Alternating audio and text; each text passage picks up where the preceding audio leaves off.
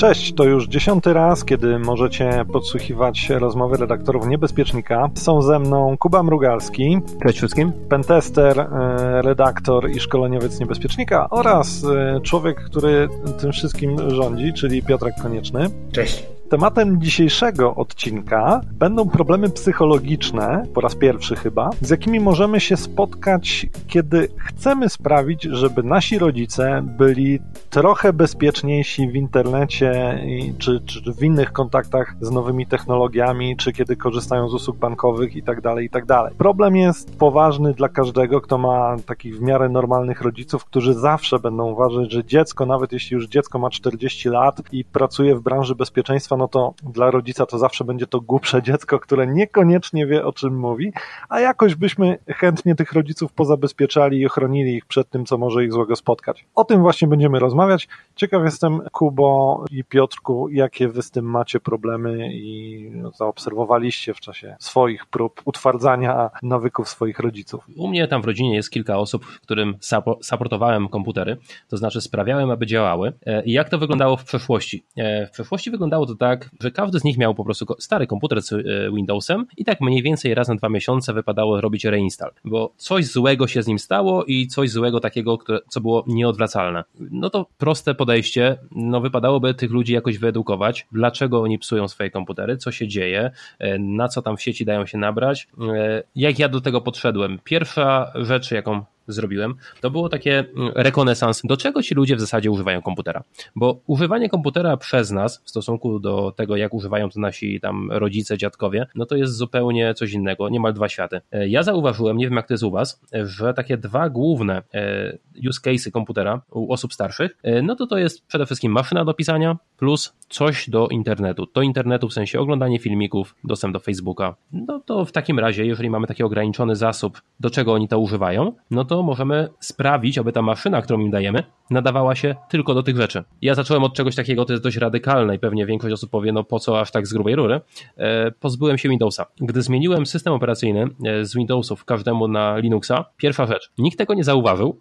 Druga rzecz, e, wszystko działało idealnie. Zero reinstalacji, no i w zasadzie problem się rozwiązał. Potem były inne problemy oczywiście, ale o tym później. Ja tutaj poprę Kubę, bo mam podobne obserwacje. Wszystkie problemy ustają, kiedy zrezygnujemy z Windowsa.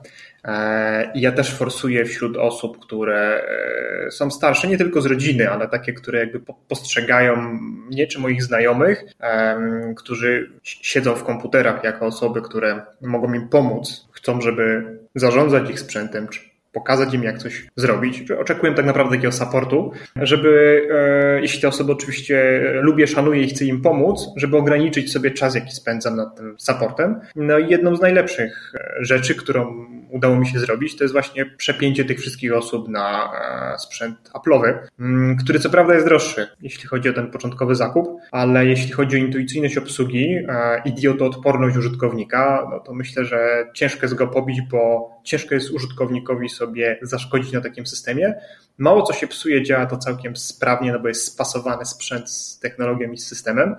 I w zasadzie wszystko można też e, zrobić stosunkowo prosto, więc osoby starsze, może nie tyle nawet starsze, co mniej doświadczone z technologią, e, zdają się nie, nie napotykać żadnych problemów, jeśli korzystają z tego sprzętu. Ja tylko bym jeszcze dodał dla niedowiarków, bo, bo też często się spotykałem z czymś takim. No co ty dasz mamie Linuxa, przecież ona sobie z Windowsem nie radzi. Właśnie z moich obserwacji wynika, że im użytkownik mniej doświadczony, tym bardziej elastyczny, bo, bo tak naprawdę nowy użytkownik ma jeden problem. Co ja mam teraz zrobić? Jeśli pokażemy danej osobie po prostu aplikację na Linuxie, że ta aplikacja służy do tej rzeczy i tak to robisz, no to, no to dla tego użytkownika jest nawet mniejszy problem niż dla kogoś, kto był przez lata gdzieś tam przyzwyczajony do Windowsa i nie wyobraża sobie funkcjonowania na innym systemie. Ja akurat y, członkom swojej rodziny zawsze instalowałem do czasu Ubuntu, teraz to, to raczej Linux Mint, i po prostu, jeśli, jeśli ta osoba nie, nie ma doświadczenia, to tym łatwiej ona to przyjmie. Ona nie będzie jej brakowało tej Windowsowości systemu operacyjnego. Zwłaszcza, że teraz chyba i tak większość osób większość rzeczy w internecie robi za pomocą przeglądarki internetowej, więc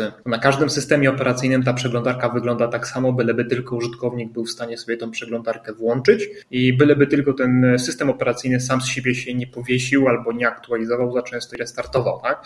Więc e, tutaj ciekawym rozwiązaniem jest jest coś, e, czego ja akurat nie wdrożyłem, ale wielu moich znajomych e, w tą stronę idzie. To jest rozwiązanie, które się nazywa Chromebook. Takie laptopy, można powiedzieć, które mają dość ograniczoną funkcjonalność. Są produkowane przez różne firmy, ale cechuje ich to, że mają system operacyjny Google'a, bardzo ograniczony, żyjący oczywiście w chmurze Google'a, więc tutaj jeśli chodzi o, o naszych słuchaczy, którzy są frikami prywatności, to to oczywiście nie ma e, szans powodzenia. E, natomiast dla zwykłego, przeciętnego śmiertelnika, który chciałby sobie po prostu e, pokorzystać z komputera, pokorzystać z internetu, to taki Chromebook jest rozwiązaniem wręcz idealnym. Ma wszystko to, co jest potrzebne, może i coś wydrukować, można coś nagrać, coś obejrzeć, no i ma zintegrowane chmurowe usługi Google'a, plus tą przeglądarkę, w której większość rzeczy można zrobić. Jeszcze jedna rzecz, jeśli chodzi o takie prze przesiadkę na inny system operacyjny, to wbrew pozorom to nie jest wcale takie trudne. Już nawet pomijając, jak długo ktoś pracował na komputerze, to trzeba zastanowić się, z jakich programów korzystał. E, ja na przykład miałem taką sytuację, chciałem kogoś na Linuxa przerzucić, no i programy, z jakich korzystał na Windowsie, to było co? Firefox jako e, przeglądarka, Thunderbird jako klient poczty, e, no i do tego pakiet Office jako OpenOffice. No przecież dokładnie to samo jest i na Maca, e, i na Linuxa, to są dokładnie te same aplikacje. E, jedyny problem jaki był, był taki, że ten Linux no, miał trochę dziwny pulpit. No to ściągamy środowisko graficzne, które wygląda plus minus jak takie stare z Windowsa XP, bo to akurat z XPK kogoś przewódzałem, no i ma start, programy, akcesoria, inne takie rzeczy. Trzeba tam zmienić tylko nazwę typu nie LeafPad, tylko notatnik i od razu człowiek się czuje jak w domu, trochę ikonek i obsługa tego systemu, wbrew pozorom, dla starszych osób jest prostsza. Jak uczyłem y, jedną ze starszych osób, jak zgrać zdjęcia z aparatu, no to jak to wygląda na Windowsie? Bierzesz sobie kartę y, tam SD, wsadzasz do czytnika, wchodzisz na mój komputer, szukasz dysku i tu tłumaczę. No czasami to jest dysk E, czasami to jest dysk F, w zależności od tego, co wsadzisz, gdzie wsadzisz, a jak to jest na, y, na przykład na Macu, albo jak to jest na Linuxie. Wkładasz do komputera i koniec. Wyskakują ci zdjęcia na środku po prostu pulpitu. Już prościej się nie da, nie? W przypadku Maca jeszcze wszystko się importuje automatycznie, jeżeli klikniemy jeden przycisk do, y, do zdjęć, do aplikacji Photos. W przypadku Linuxa po prostu się otwiera folder, więc to jest naprawdę prostsze w obsłudze niż niektóre Windowsy. Albo się nie otwiera, bo jest e, sformatowana karta pamięci jako extension FAT albo jakiś inny system, e, który jest wykorzystywany, a Linux go nie wspiera na tym. No tak, no to wtedy uczysz mamę, że tam trzeba wejść do konsoli, sudosu i inne takie rzeczy. MKFS. Ja akurat nieprzypadkowo podaję ten, e, ten przykład, nie? bo e, bardzo często na szkoleniach, jak rozdajemy obrazy maszyn wirtualnych e, i zdarza się, że w niektórych szkoleniach robimy to na pendrive, żeby było szybciej, to ten pendrive jest właśnie jako extension FAT sformatowany i część osób, która, no jednak do nas przychodzą na szkolenia osoby, które no, mają doświadczenie z branżą IT, mają Linuxy jako swój jakby desktop, standardowy system operacyjny, na którym pracują. Osoby są doświadczone, a czasem rozkładają rękę i mówią, kurczę, no ten pendrive mi nie działa, tak? I okazuje się, że, że brakuje po prostu sterowników do extension FATA na Linuxie. Mm. Zawsze jest to miły powód do szyderstwa z osób, które korzystają z Linuxa. To dlaczego nie system plików e, OS Xa bezpośrednio? tak, od razu. Nie, nie, no, szanujmy się. Ja bym, ja bym dodał, słuchajcie, jeszcze jedną rzecz, bo my tutaj mówimy o komputerach, ale tak naprawdę myślę, że nasi rodzice czy nasi, nasi bliscy, osoby mniej doświadczone, mają problem nie tylko z samym systemem operacyjnym. Tak? Dla nich ważne jest to, żeby w ogóle technologia w domu działała. E, I o tej chciałem wspomnieć też o takim też popularnym, myślę, problemie, czyli na przykład, a jak zrobić, żeby sieć Wi-Fi w domu była e, i jakoś to funkcjonowało i żebym ja się tam, nie wiem, nie logował, nie aktualizował tego firmware'u routera po każdym nowym update'cie, jaki TP-Link albo ASUS Asus wyda, no to, to nie są jeszcze rzeczy, w sensie routery Wi-Fi, które pozwalają zwykłemu użytkownikowi, mm, niedoświadczonemu użytkownikowi zalogować się, zaktualizować, zrozumieć w ogóle o co tam chodzi, tak? Jakieś skróty UPnP, no to jest czarna magia. Więc jest też taki nurt czy trend w e, rozwiązaniach e, domowych, appliance'ach, które mm, dostarczają dostęp do internetu. Ja chciałem tutaj wspomnieć o dwóch takich rozwiązaniach, których jestem świadomy, e, tak zwanych rozwiązaniach bezobsługowych, które się po prostu podpina i w zasadzie zapomina. Jedno z tych rozwiązań, mm, jakie miałem przyjemność oglądać, ja nie wiem, czy ono już weszło w Polsce do sprzedaży, bo wiem, że jeden z operatorów miał je wprowadzać, więc jeszcze nie powiem o tym, jaki to jest operator, żeby może nie spalić tej akcji, ale producentem tego rozwiązanie to już jest jawne i od mniej więcej kilku miesięcy można to na Amazonie sobie zamówić, w innych krajach ludzie z tego korzystają. To jest rozwiązanie, które się nazywa F-Secure Sense. To jest takie ładne całkiem prostokątne pudełko, router Wi-Fi, który stawia się w domu, podpina do internetu kablem i on rozgłasza sieć Wi-Fi. Ma całkiem dobre pokrycie, mm, jeśli chodzi o zasięg, no ale F-Secure jest to firma, która nam się kojarzy oczywiście z bezpieczeństwem i ta wartość dodana do tego bezobsługowego routera mm, to jest to, że ten router jest wyposażony w szereg różnego rodzaju blacklist i pewnych mechanizmów, które mają za zadanie ograniczać możliwość zrobienia sobie krzywdy w internecie. Czyli one przechwytują ruch e, wychodzący do internetu. Jeśli my na niebezpieczniku rano o 8 piszemy, że są takie i takie kampanie mailowe, które odsyłają na takie strony i takie faktury i takie skrypty e, Visual Basica gdzieś tam latają jako załączniki, e, to z dużym prawdopodobieństwem to rozwiązanie po kilkunastu, kilkudziesięciu minutach będzie miało już w swojej bazie lokalnie użytkownika listę tych zakazanych URL-ów i będzie blokowało dostęp. Ja testowałem to rozwiązanie i czas reakcji,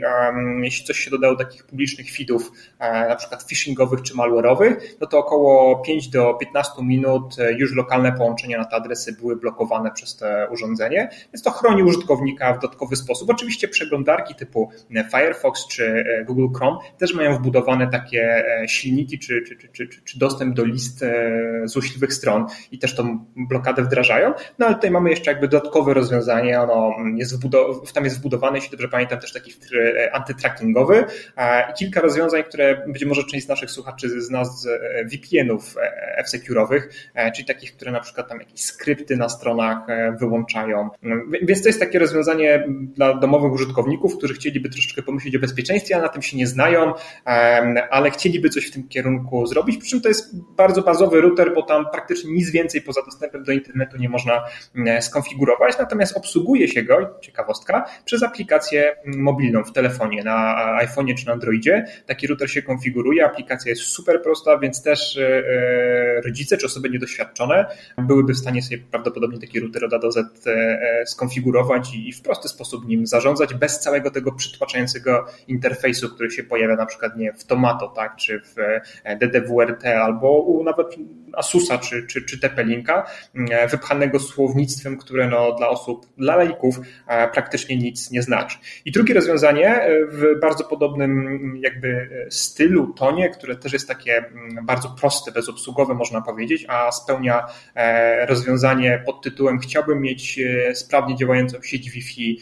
e, na całej powierzchni mojego dużego domu. To jest rozwiązanie firmy Ubiquiti, które nazywa się Amplify i też jest to taki mały, głupkowaty, można powiedzieć, routerek, który się podpina do kable, kabelka z internetem i do tego są takie jakby mm, dodatkowe stacje mobilne, które wpina się bezpośrednio do gniazdka, jedna albo dwie i one nie działają e, na zasadzie repeaterów, e, bardziej jest to spięcie takiego wirelessowego linka ze stacją bazową i rozdystrybuowanie, czyli bycie access pointem na dalszej części pomieszczenia, domu czy jakiegoś tam e, obszaru. Też instalacja tego jest super prosta, nikt nie musi się znać na sieciach Wi-Fi czy w ogóle na sieciach, żeby sobie coś takiego skonfigurować.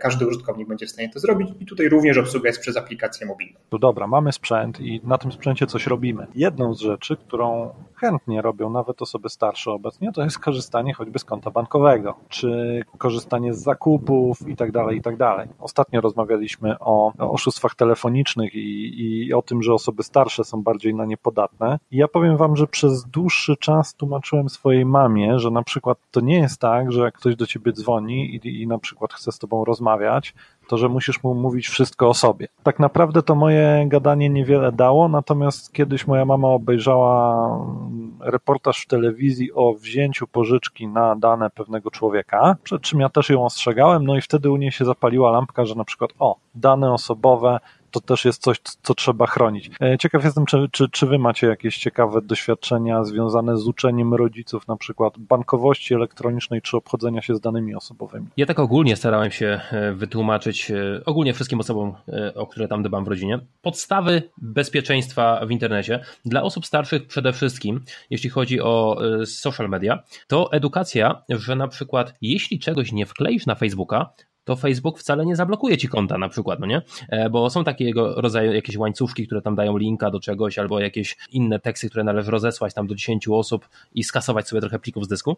E, no to pierwsza rzecz, że to są jakieś przekręty. E, kolejna rzecz to jest taka edukacja, że jeśli coś wygrałeś w sieci, a nie brałeś w tym udziału, to nie wygrałeś, ok? To się może wydawać takie oczywiste, ale osoby starsze no, nie uważają tego za oczywiste. Jest informacja, jesteś 1000 tam 200 którymś odwiedzającym tą stronę, wygrałeś samochód, wystarczy tylko podać tam serię dowodu osobistego, numer coś tam i PESEL, nie? E, więc warto właśnie w ten sposób powiedzieć, że to nie jest normalne. Kilka podstawowych takich e, case'ów na zasadzie w ten sposób oszukują, albo na przykład, że nie podajemy numeru telefonu na żadnej ze stron i nie czekamy na darmowego SMS-a, bo ten darmowy SMS nie będzie darmowym SMS-em. To są takie rzeczy, które już wcześniej omawialiśmy w, w naszych podcastach, ale myślę, że to jest taki starter pack, które wypadałoby dać osobie, która wchodzi do internetu i powiedzieć przeczytaj albo posłuchaj czegoś takiego, bo to cię w internecie spotka. No i ja taki krótką ewangelizację robię na start każdemu, kogo wprowadzam do internetu. Jeśli chodzi o dostęp do bankowości internetowej, to ja wyznaję bardzo prostą zasadę. Da się osoby niedoświadczone zaatakować i okraść. E, jeśli mówimy o osobach starszych, to musimy pamiętać o tym, że te osoby starsze przez całe swoje życie pracowały teraz są niejako przymuszone przez otaczający ich świat do tego, żeby mieć konto w banku. E, trzymają tam całe oszczędności swojego życia, które przez cały e, czas pracy zgromadzili.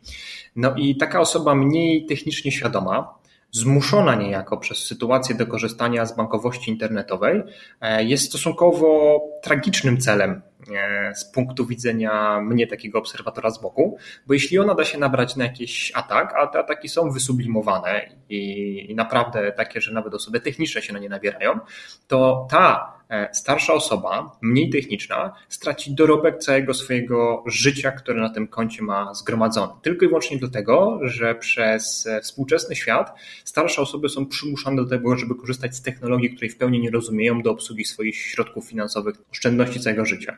Więc tutaj, żeby z tym problemem sobie poradzić, ja nie mam może jakiegoś idealnego rozwiązania, ale jedno z rozwiązań, które forsuję w rodzinie, to jest e, właśnie skorzystanie z platformy, która jest w miarę bezpieczna. No i znowu do znudzenia będę powtarzał e, to, co zawsze powtarzam.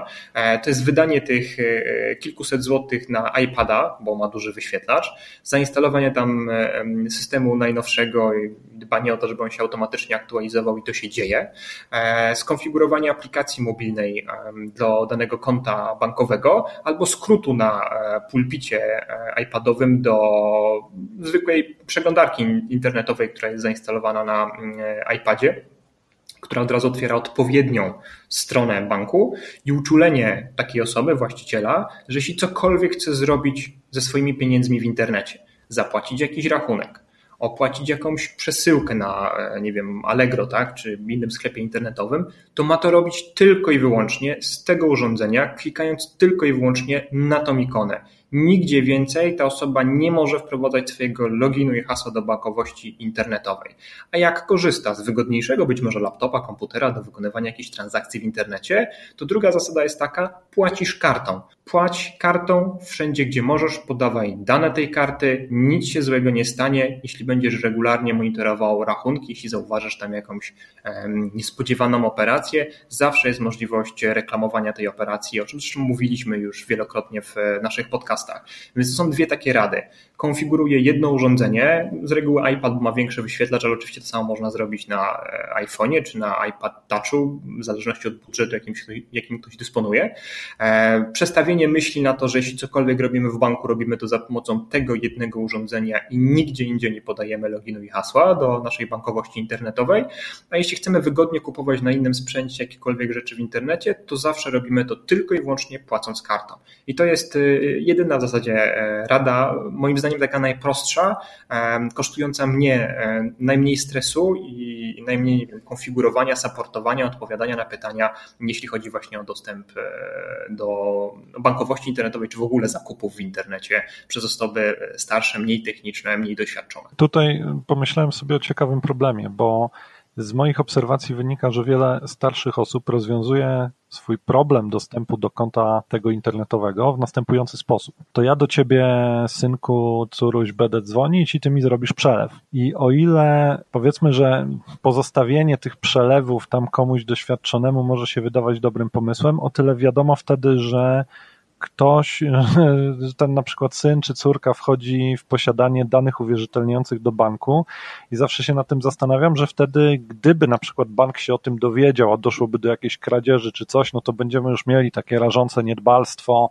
a ta osoba niby udostępniała swój login i hasło. Tak sobie, tak sobie pomyślałem, chyba nawet, że... Przepraszam ci przerwę Marcin, ale chyba nawet w umowach jest zapisane, że nie możemy tego podawać komu innemu, tak? Nie wiem, czy to tak, będzie sytuacja ale... łagodząca. Myślę, że każdy sędzia rozsądny jednak by na to przymknął oko. Znaczy, no, ja może nie jestem jakimś tam e, super wyrozumiałem aż tak bardzo jak artykuł, który ostatnio publikowaliśmy, także, że sędzia każe bankowi oddawać pieniądze, bo nie, do, nie doszukał się tutaj żadnej winy klienta. Ja nie do końca się z tym zgadzam. Uważam, że użytkownicy powinni jednak jakąś część odpowiedzialności ponosić za e, swoje działania. No ale tutaj tak jak, jak ta sytuacja, którą ty przedstawiasz, gdzie komuś pomagamy jakby w dobrej wierze, jeszcze jesteśmy spowinowaceni rodzinnie, no to wydaje mi się, że powinno zostać potraktowane ulgowo. Ale czy by było potraktowane ulgowo, to nie wiesz. To znaczy, ja się zastanawiam. No tak, dokładnie. Bo na przykład wiem, że y, oczywiście można ustanowić współwłasność konta z członkiem rodziny i wtedy załatwić sobie jakby ten dodatkowy dostęp do konta. Y, wiem, wiem, że w jednym z polskich banków, nieważne czy z niego korzystam, czy nie, jest, jest taka opcja, że jak jestem, że, że mogę być współwłaścicielem konta innej osoby i wtedy na swoje dane uwierzytelniające się loguję i mam dostęp do tych środków. Nie? Mogę normalnie wykonać przelew, nie korzystając z loginu i hasła tej osoby, w imieniu której go robię. Wydaje mi się, że to też jest jakaś opcja. Y, przy bankowości elektronicznej, gdzie po prostu z jednej strony, no, umówmy się, te dane nie powinny sobie latać we wszystkie strony y, uwierzytelniające, na pewno nie powinny być zapisywane. Też mi się przypomina taka sytuacja, ona już nie dotyczy dostępu elektronicznego, ale dwa razy w życiu zostałem poproszony o pomoc przy wypłacaniu pieniędzy z bankomatu i wręczono mi dosłownie PIN na kartce. Y, no, dziwnie się przy tym czułem. Twój, twój wygląd wzbudza zaufanie po prostu. Dodam, że, że druga z tych sytuacji miała miejsce dość niedawno i jednak po prostu takie rzeczy ciągle spotykamy. Po, po stronie rodziny tej osoby, o, o ile ta osoba ma, ma kontakt ze swoją rodziną, to też, też było pewne jakby niedopatrzenie. No, ja cieszę się, że to udało mi się wytłumaczyć e, swoim rodzicom, że login i hasło jest święte, nie dajesz nikomu, a gdyby ktoś nawet dzwonił z, z prokuratury, z ABW, skądkolwiek, bo jest ważna sprawa, to wtedy najpierw mamo zadzwoń do mnie, to, to sobie pogadamy o tym, czy, ale nie dajemy loginu, hasła w ogóle. No dobra, ale czy jesteś pewien, że e, twoi bliscy nie nabraliby się na przykład na fałszywego DotPaya, gdzie jakby cały ten ciąg przyczynowo-skutkowy mm, jest bardzo wiarygodny, tak? Wchodzą na stronę, chcą coś kupić, e, e, widzą szybką płatność, wiedzą, że tam normalnie się logują, czy jest ten proces, z którym są zaznajomieni, jest ta rutyna.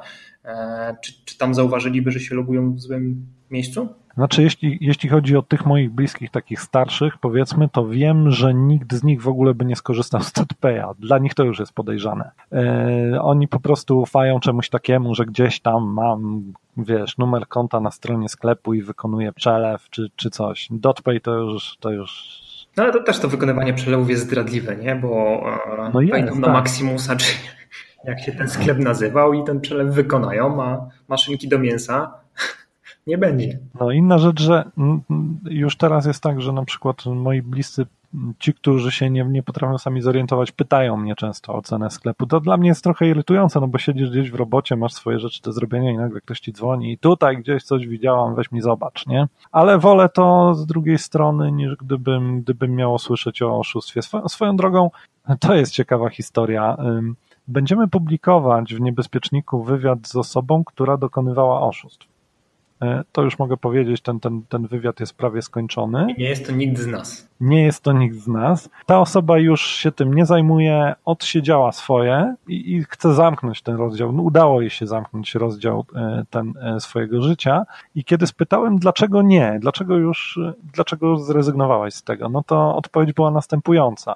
Kiedy siedziałem w więzieniu, poznałem, zostawiłem swoje, swój adres koledze z celi, no i jak mnie zabrali do innego zakładu, no to ten kolega wykorzystał te dane, zadzwonił do mojej matki i ją oszukał. To było dla tego człowieka takie otrzeźwiające, jak się czuje ktoś oszukany, bo on wcześniej o tym po prostu nie myślał. A to na wnuczka ją oszukał? Nie, to było tak, że on y, przekonał kobietę, że jest jednym z wcześniej oszukanych osób, że jeszcze może wnieść jakąś tam sprawę i mu się wtedy przedłuży odsiadka i tak dalej, chyba że ona odda 500 zł. Taka, taka mniej więcej historia. To, to, to też jest to ciekawe, że czasami w pewnym sensie, no, pozwolę sobie na, na, na filozoficzny komentarz, to zarówno oszukujący, jak i oszukani tkwią w pewnego rodzaju nieświadomości. Oszukiwani w kwestii tego, co można im zrobić. Oszukujący czasem nie są świadomi tego, co, co tak naprawdę robią innym ludziom. Teraz jak tak o tym mówisz, to mi się tak wyobraża, że może w ogóle to powinna być pewna metoda resocjalizacji, że zawsze jak kogoś pakujemy za kraty, to powinniśmy oszukiwać jego rodziców albo bliskich. Niech ma za swoje, tak? To znaczy, wie, że w życiu nie powiem czegoś takiego, że, że tak róbmy. To znaczy, widzę, widzę tu też poważne problemy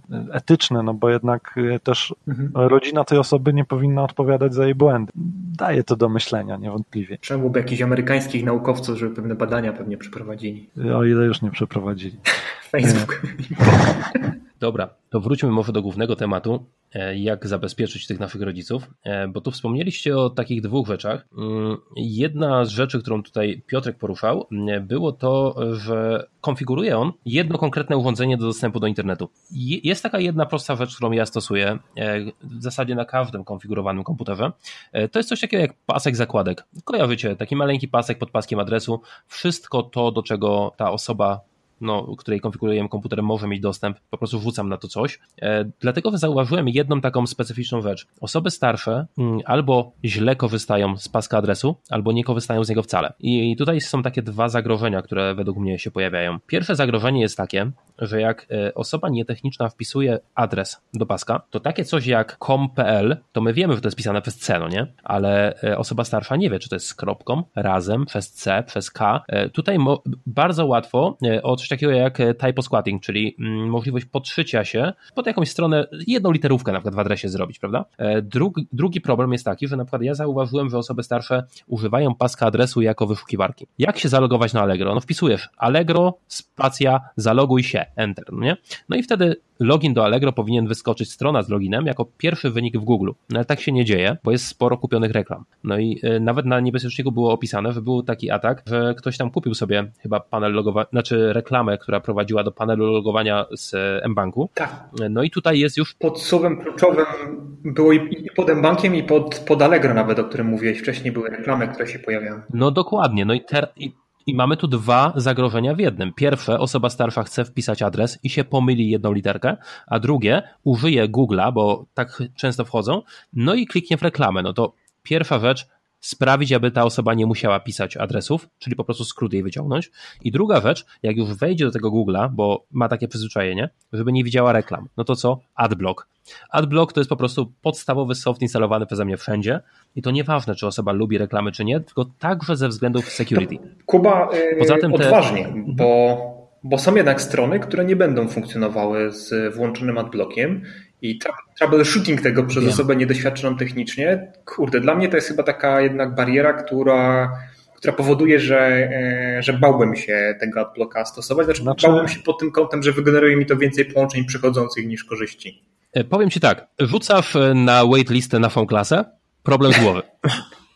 Ale nie, pytanie też z ilu stronek, które sprawią problemy, korzystają twoi bliscy, nie? Bo ja ci się przyznam, że kiedyś zainstalowałem, to znaczy tak, robiłem coś e, na komputerze u jednej osoby z mojej rodziny i po prostu w pewnym momencie zainstalowałem adblocka, żeby móc coś w miarę bezstresowo zrobić. No i tam go zostawiłem i później się zorientowałem, że faktycznie dobrze, że on tam jest. Wtedy też mnie oświeciło, że, że trzeba coś takiego robić, a ta osoba konkretnie, właściciel komputera, no nie zorientowała się, że ten adblock, tam jest. Znaczy zorientowała się po czasie, jak zauważyła, że znajomi, że u znajomych jeden z regionalnych serwisów jest tak napakowany reklamami, że nie da się z niego korzystać, a na jej komputerze i chodzi fajnie i widać to, co trzeba. Nie? No ale może, może też nie wiesz o tym, że ta osoba próbowała już e, w przeciągu ostatnich tygodni 13 razy zrobić zakupy w jakimś sklepie, jej coś nie działało i w końcu machnęła ręką i wybrała się w podróż na drugi koniec miasta, żeby te rzeczy kupić w realnym sklepie. Bo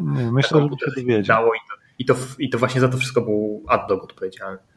No to... Znaczy, nie, nie, zro, nie, zro, nie zrozummy się źle, ja jestem totalnie za korzystaniem z AdBlocka, tylko uważam, że, no, że osoba starsza czy nietechniczna, czy tak to nazwijmy, e, będzie miała olbrzymi problem, jeśli coś przestanie funkcjonować i ten, też, ten problem jest ciężki do zdebagowania. E, w sensie dzwoni ktoś taki i mówi, Ej, no jestem na tej stronie, ale mi nie działa, tak? Udostępniłeś mi te zdjęcia, ale one się nie powiększają, albo nie wyskakuje mi okienko do wydrukowania. No i tu się zaczynają już takie problemy, że jasne, jak masz tych rodziców, czy, czy, czy te osoby gdzieś blisko, no to możesz, i to nie jest kluczowa sprawa, no to możesz, nie wiem, podjechać za jakiś czas, czy, czy przy najbliższej okazji to naprawić. Natomiast jak to jest coś, co, co wymaga szybkiej reakcji, to się pojawia problem. I to jak, jakby też płynnie przechodzi do jeszcze jednego tematu, który chciałem poruszyć i być może wy tutaj macie też jakieś rozwiązania. Zdalny dostęp do komputera. Bo czasem jednak będą takie problemy, nie tylko ten z adblockiem, ale w ogóle problem z czymś czego nie wzięliśmy pod uwagę konfigurując e, tej osobie komputer, mm, że trzeba będzie zdalnie pomóc. Najlepiej byłoby widzieć to, co ta osoba e, widzi. Jest szereg różnego rodzaju rozwiązań, które jakby pozwalają na taki zdalny dostęp do e, komputera, pomoc.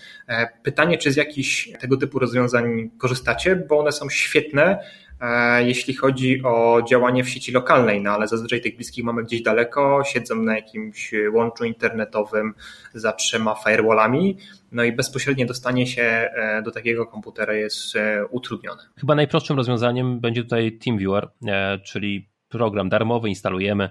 Osoba, która ma się z nami połączyć albo my z nimi, w zasadzie przez telefon musi podać tylko ten numerek, który się tam pojawia i e, zaakceptować połączenie, więc prościej się chyba nie da, ale e, jeśli chodzi o Linuxa na przykład, no to czasami odpalałem sobie po prostu VNC, e, żeby móc się połączyć, no i obowiązkowo zawsze dla mnie dostęp po SSH, po prostu abym mógł tam, nie wiem, zobaczyć co jest na dysku, zaktualizować system, tego typu rzeczy, tylko to już no mówię, jak ktoś się zna na tym, ja pracowałem jako admin, więc dla mnie naturalne jest, że wchodzę po SSH, wydaję kilka poleceń, enter, komputer naprawiony. A z takich wygodnych, no to raczej coś graficznego. Z tego co pamiętam kiedyś, nie wiem jak teraz, bo już trochę czasu minęło, ale Skype miał udostępnianie pulpitu. Mhm. Ma nadal. Ma nadal. No, tak, tak, tak. Pamiętam, że kiedyś z tego korzystałem i mówię na wszelki wypadek, że nie wiem jak jest teraz, bo, bo, bo trochę czasu minęło, ale wtedy to zdało rozwiązanie. A powiem wam, że raz w życiu instruowałem osobę nietechniczną, jak zainstalować Linuxa i odbywało się to w ten sposób, że po prostu y, laptop z włączonym Skype'em był kamerką skierowany na, na, na ekran i mówiłem co robić i o dziwo się udało, chociaż była to trochę męka.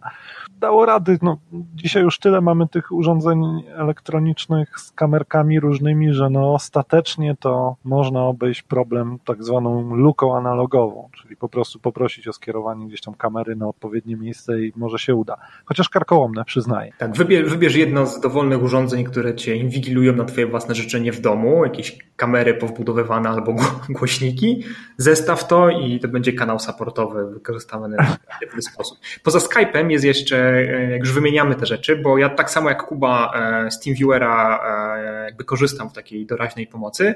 Mm, jest też rozwiązanie, które się nazywa LogMeIn, jeśli dobrze pamiętam.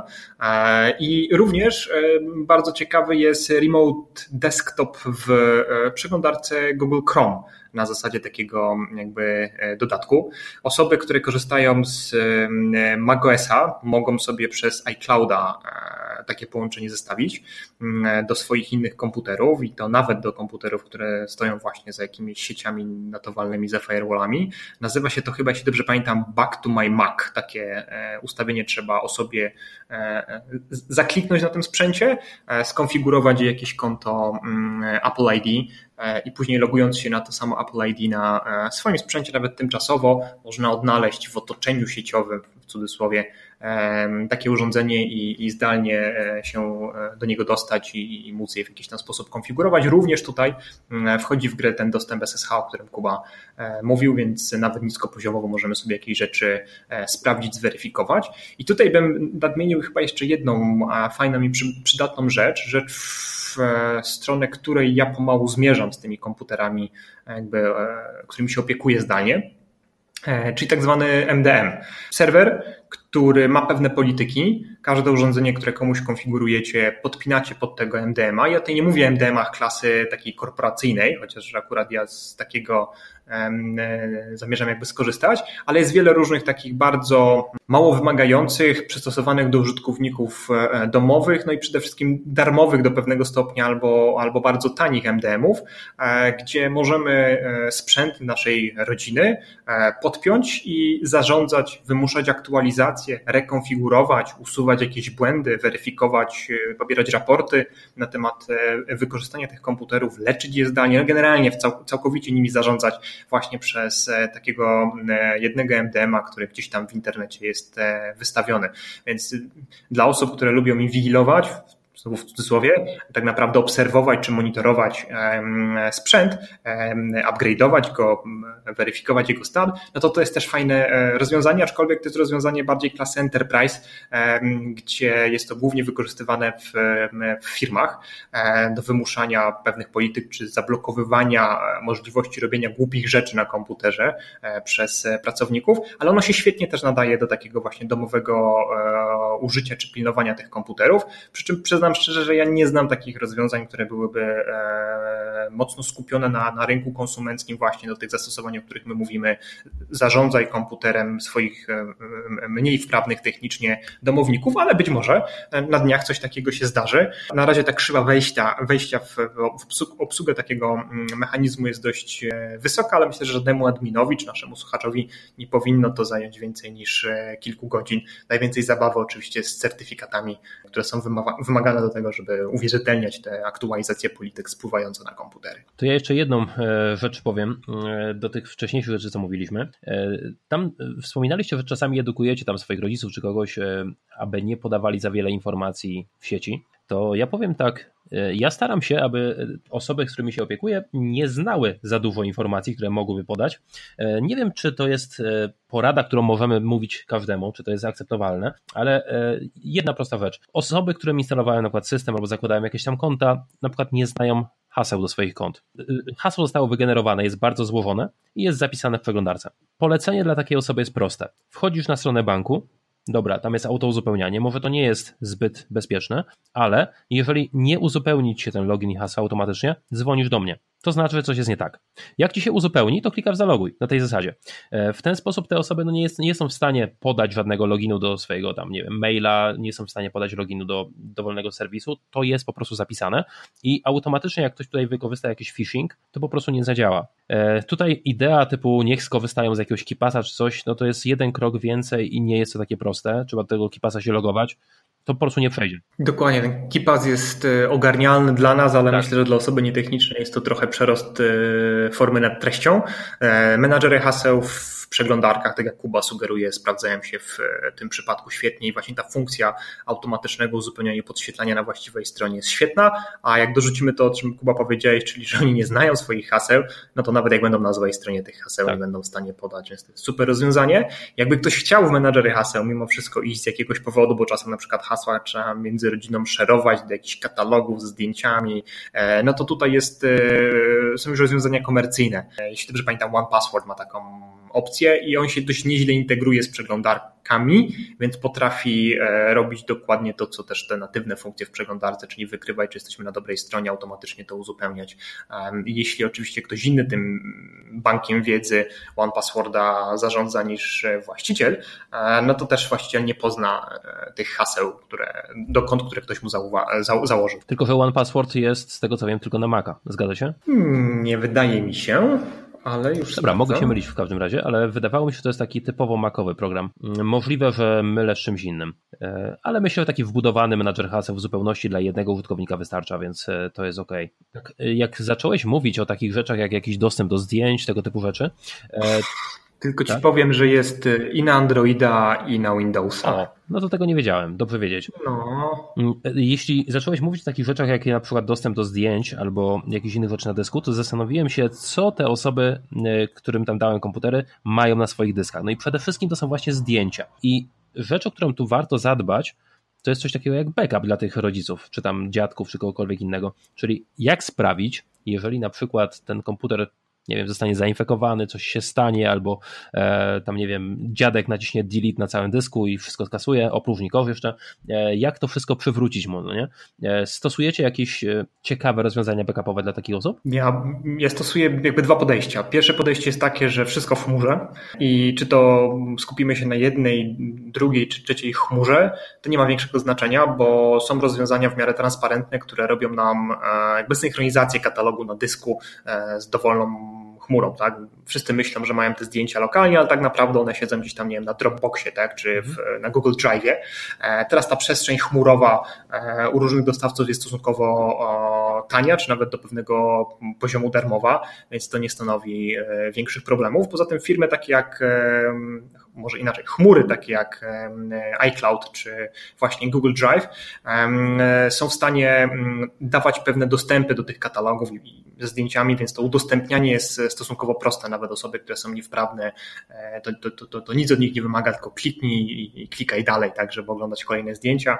E, wgrywanie tych zdjęć też jest e, super proste, a jednocześnie można te zdjęcia trzymać w niepublicznych katalogach, co oznacza, że nikt poza członkami naszej rodziny czy, czy bliskimi się z nimi po prostu nie zapozna. I to jest jedno z, z rozwiązań, które, które ja stosuję, a drugie rozwiązanie, no to to, jest coś, co no, wymaga już e, doinwestowania tego domowego sprzętu, bo znowu wrócę do Apple'a, tak? bo, bo, bo to jest ten, e, ten element, który ja tutaj jakby forsuję, żeby sobie uprościć życie. E, to zwykły Time Machine, który jest takim rozwiązaniem backupowym Apple'owym, całkiem nieźle się sprawdza, bo po prostu trzeba to podpiąć do domowej sieci, gdzieś sobie to stoi na półce i odpowiednie komputery mm, automatycznie się synchronizują, robią backupy inkrementalne, nie ma z tym większego problemu. Ja też stosuję coś takiego jak trzymanie danych w chmurze. E, dość radykalne podejście mam, to znaczy czy to na Windowsie, czy jakimkolwiek innym systemie, katalog domowy użytkownika to jest po prostu katalog synchronizowany. To znaczy, jak jest katalog e, moje dokumenty na Windowsie na przykład, to to jest katalog, który synchronizuje Dropbox. E, I to bardzo rozwiązuje niektóre problemy. To znaczy, ma, mamy na przykład nauczyć osobę starszą, jak zgrać zdjęcia zrobione smartfonem na swój komputer. No i teraz, jeżeli korzystamy z Dropboxa przykładowo, no to nie musimy uczyć takiej osoby wcale. Po prostu osoba robi zdjęcie, uruchomione jest na telefonie opcja typu zrzucaj wszystkie moje zdjęcia na Dropboxa i te zdjęcia po prostu pojawiają się w folderze moje dokumenty. Koniec y, całego instruktażu.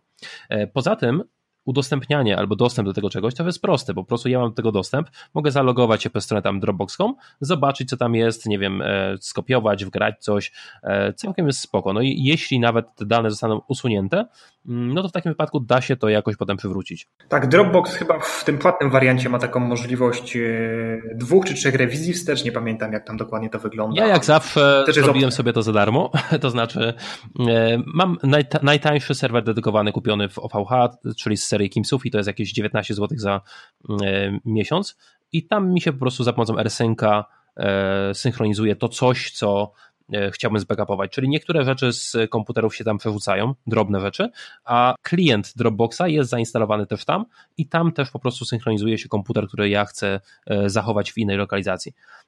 Przy czym jak ktoś usunie ten plik, no to jakby to powiedzieć, ten katalog Dropboxa jest rsynkowany do katalogu obok, czyli nie usuwa tego w 100%. Zawsze mogę to przywrócić na tej zasadzie. E, rozwiązanie w sumie znacznie tańsze niż komercyjna wersja Dropboxa, bo Dropbox z tego co wiem kosztuje 40 dolarów za miesiąc, no to w porównaniu z 19 zł za miesiąc, no to jednak jest taniej. E, więc całkiem fajnie można tą cenę obniżyć. Też nie znam cen Dropboxa, bo też za niego nie płacę. Robię dokładnie zbliżony patent do twojego, tylko że dostawcą mojego VPS-a jest inna firma. okay. 5 dolarów kosztuje 5 miesięcznie. dolarów, no tak. Kto bogatemu zabroni? Nie, 2,5 dolara. 2,5 A, dolara. dobra, to mnie przebiłeś, okej. Okay. No. no dobra, mm, to jeszcze takie jedno pytanie, bo mamy ogarnięty backup. Ja jeszcze e, robię coś takiego jak staram się aktywować u tych osób automatyczną aktualizację wszystkiego, co się da. To znaczy, Przeglądarka po prostu aktualizuje się sama, e, wszystkie jakieś programy e, aktualizują się same, z wyjątkiem systemu operacyjnego, bo tutaj trochę się boję. E, boję się, że coś po prostu nie wstanie po restarcie, albo coś będzie nie tak, więc jedyna rzecz, jaką robię, a to są Linuxy najczęściej, to po prostu do krona wrzucam ściąganie wszystkich aktualizacji, tak aby się ściągały przez noc. One są na dysku, no i raz na jakiś czas się po prostu loguję, naciskam Enter i pod moją kontrolą to się instaluje. E, więc e, to jest taka rzecz, o którą też dbam, żeby wszystko się samo aktualizowało. Sprawdziłem, 2,5 dolara. Link do, link do hostingu podamy w notatkach e, podcastu. Z ciekawości, jaka pojemność? Czyżby 25 giga? Tak. No to wiem, która to firma. Ok, ale ja mam 500 giga za 19 zł. Czyli jednak wyszedłem na no lepszą cebulę. Okay. No, to, no to bijesz w gęstości informacji do opakowania. Okej. Okay. Dobra, to pytanie jeszcze takie do Was. E, a jak z antywirusem u Was e, na tych komputerach, które, mm, którymi się opiekujecie? Te komputery, którymi ja się opiekuję, to są teraz wszystkie Linuxy, już dzięki moim mhm. zabiegom. Mam tam to oprogramowanie antywirusowe i zawsze jak o tym mówię, to pada pytanie, ale zaraz, coś ci kiedyś zawołał ten antywirus? Coś się stało? Zresztą już chyba kiedyś w którymś podcaście to padło. E, przyznam się wam, że ja kiedyś, kiedyś robiłem takie numery, e, z, że, że starałem się podrzucać mu próbki i coś tam się działo. Natomiast, e, natomiast rzeczywiście no, posiadanie antywirusa na Linuxie jest nawet, nawet przez wielu użytkowników Linuxa uważane za egzotyczne. Ja mam na zasadzie, że, że w razie jakby się coś działo, to żeby nie było, że nie miałem. Poza tym w przypadku jednej osoby zadbałem o antywirusa na urządzeniu z Androidem, ale w ogóle powiedzmy szczerze, to muszę przyznać, urządzenie z Androidem dla osoby nietechnicznej, jeśli ona za dużo tam próbuje robić, a już broń Boże instalować za dużo aplikacji czy coś, no to jest już pewien problem. No i tutaj właśnie y, Marcin świetnie się sprawdza MDM, bo ograniczysz wszystko co możesz, że taka osoba chociażby chciała, to nawet na bardzo wybaczającym i dającym dużo elastyczności Androidzie nie jest w stanie sobie zaszkodzić. Akurat mam to szczęście, że ta osoba, która, która się posługuje urządzeniem z Androidem, to nie jest osoba zbyt ciekawska, która tam robi zbyt. W zasadzie to głównie na tym przegląda internet i tam rozmawia przez jakiś komunikator, także jest, jest w miarę okej. Okay czasem sobie wyobrażam, co by się działo, gdyby nagle kogoś tam naszła ochota instalowania jakiejś aplikacji. Już e, wspominałem o tym, że oczywiście nie, nie zgadzamy się nigdy na jakieś tam źródła nieoficjalne, no ale, ale wiadomo, że z tymi oficjalnymi też, też jest problem. Na szczęście nie jest to osoba na tyle aktywna na tym polu. No dobra, to chyba została nam jeszcze jedna rzecz ostatnia, bo mówiliśmy o sprzęcie, mówiliśmy o programowaniu, o zdalnym zarządzaniu, teraz o antywirusach, o backupie. A co jak taki komputer kto, ktoś kiedyś komuś ukradnie? Warto się jeszcze na to przygotować. Też są rozwiązania darmowe, z których można skorzystać, jak również komercyjne, które pewnie są zdecydowanie bardziej odbajerowane, ale my nie korzystamy, bo jesteśmy w wariancie cebuli maksymalnej. Rozwiązania takie jak Play Project, e, czy rozwiązania takie jak Find My iPhone, Find My Android, czy po prostu wcześniejsze przygotowanie takiego urządzenia na kradzież mm, i możliwość po kradzieży śledzenia, e, gdzie takie urządzenie się odzywa, jeśli oczywiście przestępca w sposób nieumiejętny mm, się takim urządzeniem e, posługuje, a nawet w niektórych rozwiązaniach do pewnego stopnia jest możliwość aktywacji zdalnej mikrofonu, aktywacji zdalnej kamery, po to, żeby podejrzeć otoczenie takiego sprzętu, który powiedzmy sobie szczerze, nie zawsze musi być ukradziony, bo on może być po prostu zgubiony, zapomniany w taksówce, no i wtedy fajnie byłoby dowiedzieć się, mieć taką możliwość mm, dotarcia do tego sprzętu, mm, zlokalizowania go, czy też w ostateczności wysłania mu komendy e, samo zniszczenia, tak żeby ewentualne dane, które być może na tym takim mm, sprzęcie są, e, nie wpadły w e, niepowołane ręce. Z urządzeniami e, pracującymi na Androidzie jest też dość prosto, bo one same z siebie są śledzone, czy tego chcemy, czy nie, więc tam po prostu na mapce można zobaczyć, gdzie to mniej więcej jest. Trzeba tylko wyrazić zgodę na to śledzenie. Więc w zasadzie bez jakiegoś dodatkowego instalowania softu też da się to zrobić. No i z punktu zarządzania tymi urządzeniami z Androidem też jest taki panel, gdzie się logujemy na stronie Google'a. E, z tego co wiem, tam jest opcja zlokalizuj moje urządzenie i tam jest opcja sformatuj albo zablokuj moje urządzenie. Myślę, że to nawet bez dodatkowego oprogramowania też powinno działać. Ciekaw jestem, jakie były Wasze doświadczenia z przekonywaniem bliskich, żeby używali do blokowania na Androidzie jakiegoś hasła. W sumie nigdy nie, nie przekonywałem nikogo, więc moi bliscy nie używają hasła na Androidzie. Po prostu tego problemu tutaj jakby nie ma. hasło jest używane w aplikacjach bankowych na przykład, ale poza tym na przykład dostęp do mm, załóżmy poczty no to to jest jedno kliknięcie, więc tutaj masz rację, że to nie jest zabezpieczone. Jak ktoś dorwie się do, jak ktoś się dorwie do e, na przykład e, nie laptopa, tylko tableta, no to po prostu wchodzi na pocztę klikając tam. No, a tam na poczcie. To, to ja uważam, że takim rozsądnym kompromisem w, e, w kontekście tego problemu jest właśnie biometria. E, I nie tylko na iPhone'ach, bo również na Samsungach są czytniki linii papilarnych i wydaje mi się, że to jest w zupełności wystarczające. Nie sprawia problemu, E, żadnej osobie, żeby odblokować telefon swoim palcem.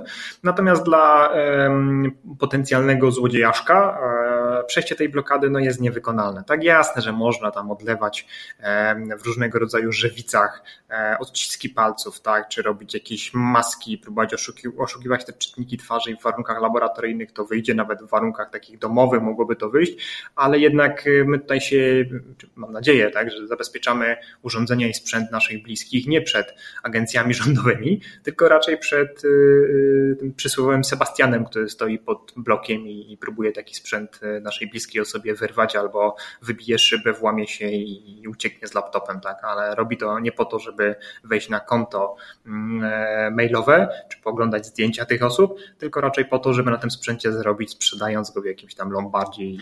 To, co mówisz e, odnośnie tego odcisku palca, to jest świetne rozwiązanie, bo zauważyłem tak, moi bliscy dawniej E, gdy system wymuszał na nich stosowanie na przykład PIN-u, to ten PIN to były najczęściej 4 zera. No bo jakiś musi być, nie? Jak miał być wzorek, no to jak najprostszy się da.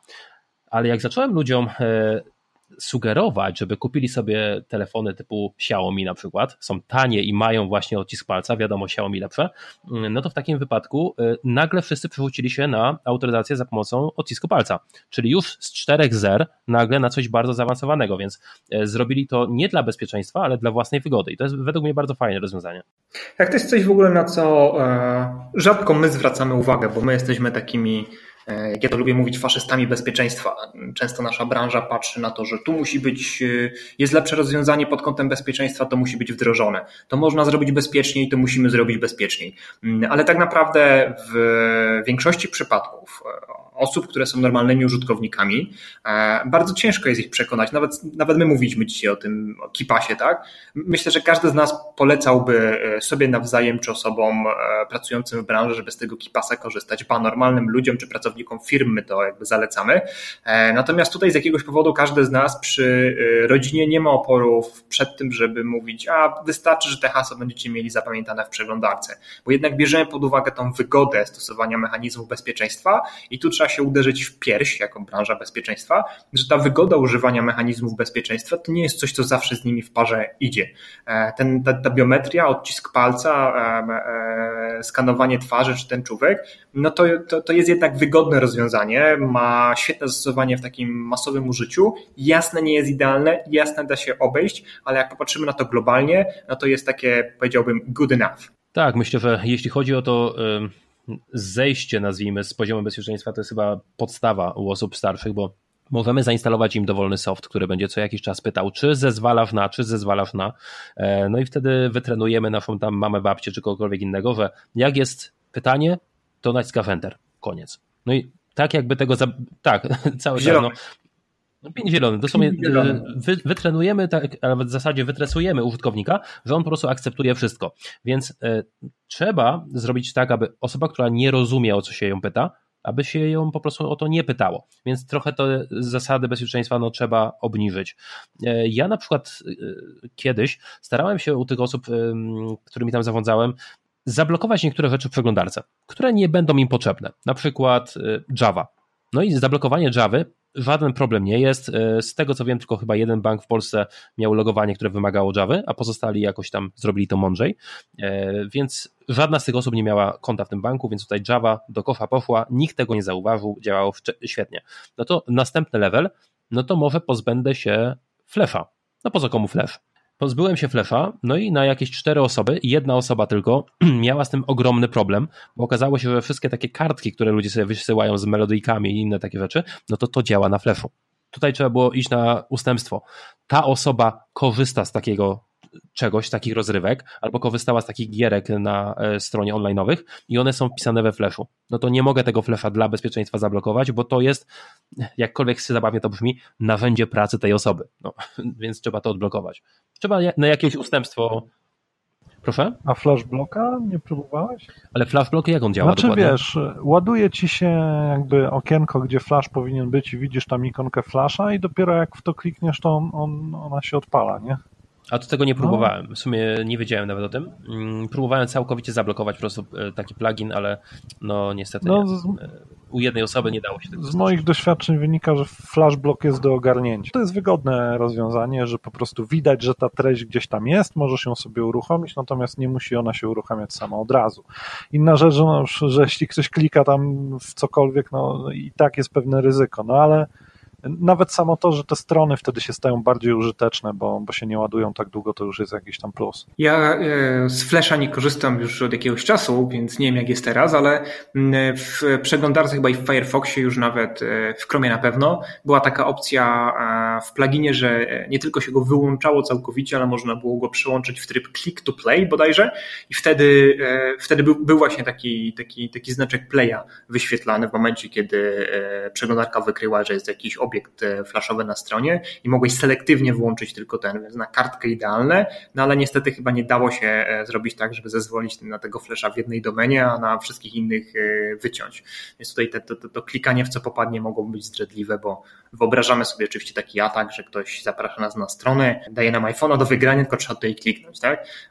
I przypuszczam, że te mniej wprawne osoby by się na to nabrały. No ale znowu myślę, że znowu rozważamy jakby scenariusz, który będzie rzadko spotykany. Prędzej te osoby zrobią inną, prostszą, głupszą rzecz niż nabiorą się na tego typu wyrafinowane bądź co bądź. Znaczy, z moich w ogóle doświadczeń wynika, że atak na osoby powiedzmy tak w wieku 50 plus, to nie bez powodu są popularne na przykład dzisiaj oszustwa na wnuczka, czy różne tam właśnie pisma, które poważnie wyglądają, bo to, to, to jest w sumie atak no, nie na warstwie technicznej, ale też moim zdaniem tutaj jest miejsce na pewną edukację. Pokolenia młodsze są bardziej przyzwyczajone do jakiegoś tam kontaktu z władzami, czy nawet, wiesz, wykonujesz pracę, która sprawia, że się kontaktujesz z prokuraturą, dostajesz prośby różne, czy, czy nie wiem, dostajesz jakieś pismo z sądu, to nie od razu panikujesz. Takie mam, takie mam przynajmniej wrażenie. Natomiast zauważyłem, że osoby w wieku 50, plus, jak tylko mają jakikolwiek kontakt z władzami, to traktują sprawę od razu tak trochę panicznie. Też staram się y, uświadamiać, że to nie jest tak, że jak dostaniesz tam pismo z logiem kancelarii czy mail który zawiera jakieś tam logo firmy windykacyjnej czy coś, to że to od razu musi być coś ważnego, na co od razu trzeba odpisać, odpowiedzieć lub zareagować. Większość jednak spraw życiowych jest taka, że może poczekać przynajmniej te pół godziny, żeby ochłonąć i zorientować się, czego ktoś naprawdę chce. Ale to Marcin, świetnie, że o tym powiedziałeś, bo w sumie my sobie tej godziny już rozmawiamy o tym, jak zabezpieczyć sprzęt, jak te metody zabezpieczeń mm, uczłowieczyć i sprawić, żeby osoby nietechniczne mogły z nich łatwo, wygodnie skorzystać, żeby za wiele nad tym nie myślały, żeby to było skuteczne. A okaże się, że mm, my doradziliśmy teraz naszym słuchaczom, co i jak zrobić, i oni to wszystko zrobią, a i tak e, za przeproszeniem ich bliskich ktoś wydyma, zapraszając ich na e, spotkanie w sprawie garnków i, i nakłaniając ich taką miękką socjotechniką do wydania kilkuset e, złotych czy paru tysięcy na kupę żelastwa, która no, wielkiej wartości nie no, ma. Ja nie? ci podam inny przykład. Kiedy w Polsce jakiś rok temu i dłużej, szczególnie w okolicach roku 2015, kiedy mieliśmy wysyp tych różnych pism z kancelarii prawnych w sprawie rzekomych naruszeń praw autorskich, to y, jak wtedy rozmawiałem z osobami, które dostawały takie pisma, to przeprowadzałem takie mniej więcej rozmowy. Często właśnie to były osoby takie, które na przykład powinny wiedzieć, że nie korzystały z BitTorrenta, bo ani tego nie miały na komputerze, ani yy, nawet nie wiedziały, co to jest. Padało pytanie, czy mam płacić panu adwokatowi, bo on do mnie napisał, że pobierałam coś tam z BitTorrenta. I ja mówię, a czy pan, pani wie, co to jest BitTorrent w ogóle? Wtedy padało, no nie wiem, co to jest, no ale chyba przypadkiem mogłam, mogłem kliknąć coś i się stało. Ja mówię, że nie, z BitTorrenta nie da się raczej skorzystać przypadkiem, tu się chyba zgodzicie.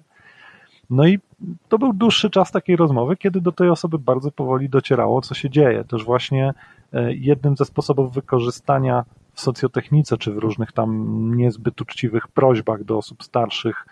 Ich słabym punktem jest na tyle słaba znajomość tej technologii, że można im wmówić na przykład. Może korzystałeś z BitTorrenta, no jeśli nie wiesz, czym ten BitTorrent jest i z czym to się je, to może w to uwierzysz, prawda? E, tak samo jak e, komuś, kto, nie wiem, nie zna się na autach, to mechanik może wmówić różne rzeczy, czy jeśli ktoś nie ma pojęcia, nie wiem, o hydraulice czy o czymś tam, no to ten fachowiec, który do nas przychodzi, może nam wmówić różne rzeczy. To też jest istotny problem w przypadku osób, które mogą korzystać z komputerów i niekoniecznie wiedzą, z czego korzystają. Tak, tak, tak. Dlatego zawsze mnie trochę tak smuci, jak publikujemy informacje o jakimś ataku, o którym wiemy z maili na skrzynkę redakcyjną, że dotyka on e, sporą liczbę osób i te osoby rzeczywiście wtapiają na tych atakach, to zawsze się ktoś w komentarzach, e, czy na fanpage'u na Facebooku, czy na samym niebezpieczniku odezwie, no jaki idiota by się na coś takiego nabrał? Kurczę, no, no są osoby, które się nabierają, tak?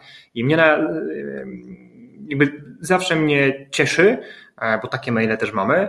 Jak ktoś po tygodniu, po dwóch napisze, ej, dzięki za ten artykuł, bo właśnie coś takiego dostałem, pamiętałem, przypomniałem sobie, byłem czujny, nie dałem się nabrać, tutaj są jakieś dodatkowe informacje, jak oni po publikacji waszego artykułu e, zmienili swoje modus operandi. No w ogóle to, to na co ja zwróciłem uwagę, to że na przykład wielokrotnie zdarzało mi się pomagać programistom, którzy na przykład świetnie wiedzieli, znali pewne kwestie techniczne, a polegli właśnie na znajomości na przykład prawa autorskiego, które w sumie wiąże się z ich zawodem, no bo programista wytwarza dobra, które są przedmiotem praw autorskich, no ale wiadomo, że nie każdy w tym, na tym się musi znać. No. I, I fajnie jest, będąc technicznym, sobie powiedzieć, no bo ludzie powinni coś tam wiedzieć, ale nikt z nas nie ma takiej wiedzy we wszystkich dziedzinach życia, żebyśmy nie dali się gdzieś oszukać tak naprawdę. Ja zresztą bardzo lubię e, powtarzać, e, choćby, choćby na szkoleniach i przy każdej tam okazji, kiedy mnie ktoś pyta, że tak, jestem podatny na oszustwo. Ja nie twierdzę, że jestem odporny na socjotechnikę. Jeśli ktoś mi powie, że, że jest, no to kłamie. Czy nie jest świadomy tego, czym, czym faktycznie socjotechnika jest. I jedyne, co nas może ratować, to są po prostu pewne procedury, których przestrzegamy, bo, bo ich przestrzegamy, bo wiemy, że tak należy. Albo to totalna podejrzliwość i paranoja, która całkowicie obciąża nasze życie. E, dzisiaj po sieci chodził taki fajny obrazek, jak e, umówić się z kimś na randkę przez internet. To trzeba zrobić, żeby zachować bezpieczeństwo. Tak, oczywiście musi być osobny telefon, osobny numer telefonu zarejestrowany na inną osobę, dedykowane konto na Facebooku, które wykorzystamy do uwierzytelnienia w Tinderze, bo tam można tylko w ten sposób się zalogować. No i jak już mamy to konto na Facebooku, to dobrze je e, zapchać jakimiś materiałami, bo jak ta druga strona, która chce się z nami umówić na randkę, będzie nas weryfikowana, no to musi to wyglądać wiarygodnie, ale oczywiście te materiały, typu fotografie nie mogą być takie jak używane gdziekolwiek indziej, bo przez reverse image search można namierzyć inne nasze profile i to jest um, oczywiście zagrożenie dla naszego bezpieczeństwa. Trzeba pamiętać o tym, żeby nigdy nie włączać tego telefonu w domu, trzeba pamiętać o tym, żeby go regularnie używać, żeby e, ataki czasowe nie, nie, nie, nie wykazały, że jesteśmy tylko jakimś przypałem, który włącza to w konkretnych e, godzinach. I na samym końcu była taka, takie znamienite zdanie, no i oczywiście um, wszystko to powyżej nie ma żadnego sensu, ponieważ nasza paranoja sprawi, że i tak nigdy nie wyjdziemy z domu, żeby się z kimkolwiek spotkać twarzą w twarz. Dziękuję Ci Piotrku, dziękuję Ci Kubo. Na koniec jeszcze przejdziemy do czegoś, co Piotrek nazwał ładnie ogłoszeniami parafialnymi. Może zacznijmy od e, easter egga z poprzedniego odcinka dziewiątego. E, po raz pierwszy w podcaście wyczytam listę zwycięzców. E, mamy ich 11 dla odcinka dziewiątego. Najpierw wymienię Jacka Lipkowskiego, SQ5BPF, krótkofalowcy będą wiedzieli o co chodzi.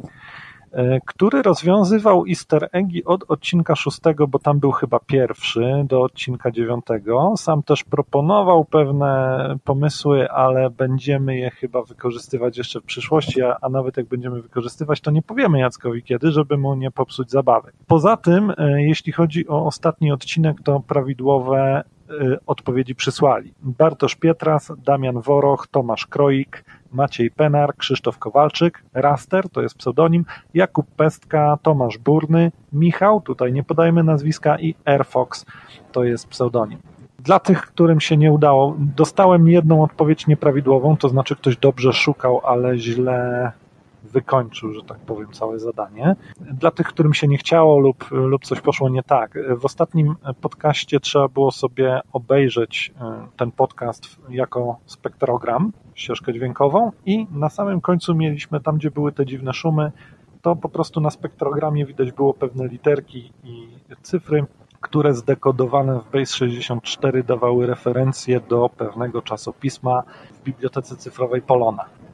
I tym czasopismem był przegląd poranny, to była prawidłowa odpowiedź. W tym odcinku będziemy mieli troszkę inny sposób kodowania wszystkiego. Postaram się, żeby nie tylko sprawiło to więcej problemów, ale żeby trzeba było trochę bardziej poszukać lub użyć jakiejś tam wiedzy, żeby, żeby rozszyfrować zakodowaną informację i zobaczymy, czy będzie mniej dobrych odpowiedzi niż 11. Ja tylko może dodam, że e, osobom, które poprawnie, e, osoby, które poprawnie rozwiązały poprzednie zadanie, zostaną nagrodzone książkami, których sponsorem jest firma Cisco i te książki niebawem będziemy Wam wysyłali.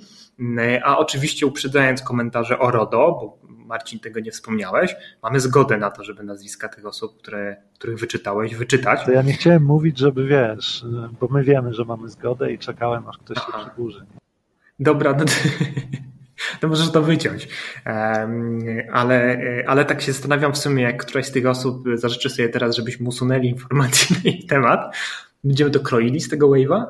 Nie no, to znaczy tak, wszyscy zostali spytani, czy się zgadzają na wyczytanie i czy, czy to jest pseudonim, czy nazwisko ma być wyczytane. I prośba, jeśli przyślecie dobrą odpowiedź do następnego odcinka, już dziesiątego, to od razu napiszcie nam, czy się zgadzacie na wyczytanie Was w odcinku i jeśli się zgadzacie, to czy chcecie, żeby podać nazwisko czy pseudonim. To nam ułatwi sprawę i ograniczy korespondencję między nami i wami. Także od razu poprosimy, jeśli, jeśli przysyłacie odpowiedź, y, przysyłajcie ją razem z ewentualną zgodą lub brakiem zgody y, na, na odczytanie nazwiska czy pseudonimu. I co? I jeszcze jedna rzecz. Można nas słuchać od niedawna dzięki staraniom Kuby na Spotify.